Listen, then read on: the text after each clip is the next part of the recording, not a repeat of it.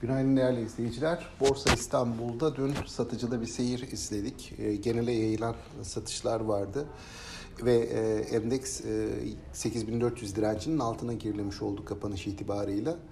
E, bu satıcılı seyrin sürdüğü e, borsa seansında hani kısmen daha dirençli olan sektörler diye e, baktığımızda e, bunların arasında perakende ticaret, bilişim ve sigorta hisseleri bir miktar düşüşten e, kendilerini kurtarmış oldular. En azından günü artıda kapatan hisseler vardı burada bu sektörlerde.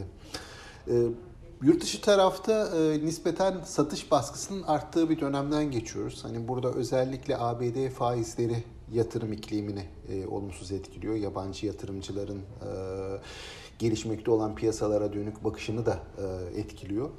Bizim e, hükümetimizin e, önümüzdeki günlerde yoğun bir dış e, gezi programı var. E, bu işte e, bu hafta başlayacak ve daha sonraki haftalarda da devam edecek.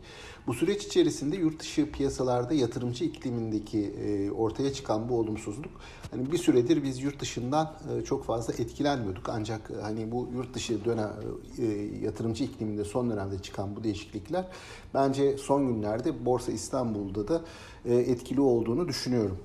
E, Dün ise hani yurt dışı taraftaki bu satış eğiliminden bahsettik. Yurt dışı tarafta bu satış ikliminin e, bir miktar toparlandığını e, gördük.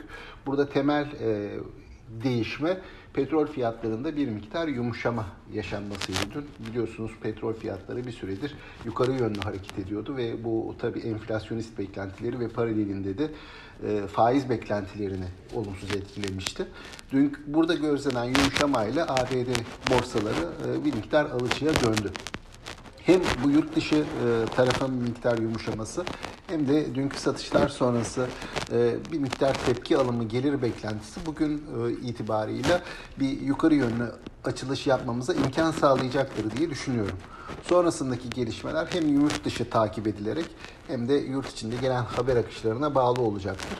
E, güne biz hafif alıcılı başlanmasını sonrasında da bir miktar yatay seyrin korunmaya çalışılmasını bekliyoruz. Aktaracaklarım bunlar. Sağlıklı, bol ve bereketli, kazançlı günler dilerim.